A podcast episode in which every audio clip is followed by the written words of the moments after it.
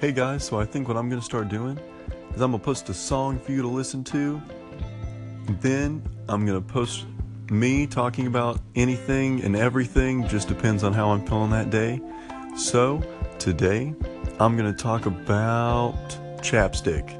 Now, chapstick is the most important thing you need this time of the year. If you don't want your lips splitting up and bleeding everywhere, if you're trying to kiss some pretty ladies or guys, get your chapstick. I keep some chapstick in my pockets 24 7 just in case. So, that's my daily tip. Stay beautiful. Hey, I forgot to add this in my last post, but please call in as much as you want and tell me what you want me to talk about, and I'll be sure to do it. Thanks.